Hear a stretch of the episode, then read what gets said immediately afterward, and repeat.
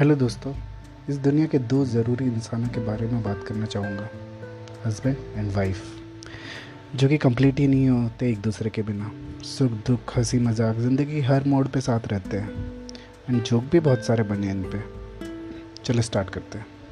सुबह की बात है हस्बैंड को ऑफ़िस के लिए लेट हो रहा था तो वाइफ से बोलता है प्लीज़ मेरी शर्ट उल्टी करके प्रेस कर दो। वाइफ बोलती है, ठीक है। फिर दस मिनट बाद हस्बैंड बोलता है, मेरी शर्ट प्रेस हुई? मैं बोलते नहीं। हस्बैंड क्यों? भाई बोलती, उल्टी नहीं आ रही थी मुझे।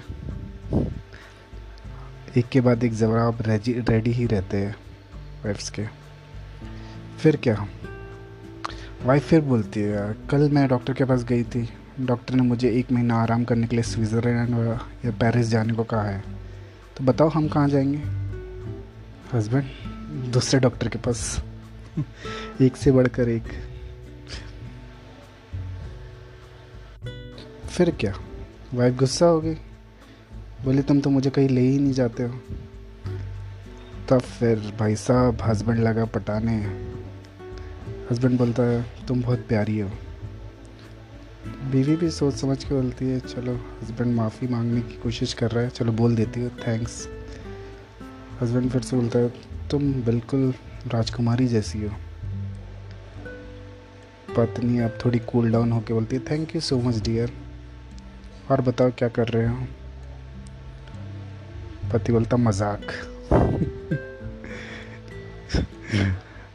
ऐसा तो चलता ही रहता है इन दोनों की ज़िंदगी में। उसके बाद हस्बैंड बोलता है चलो मैं ऑफ़िस जाने के लिए लेट हो रहा हूँ। बाय बाय लंच टाइम पे बात करते हैं।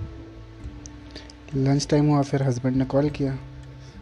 फिर हस्बैंड गुस्से में बोलता है तुम्हें खाना बनाने भी नहीं आता है। ये क्या गोबर जैसा खाना बनाया है?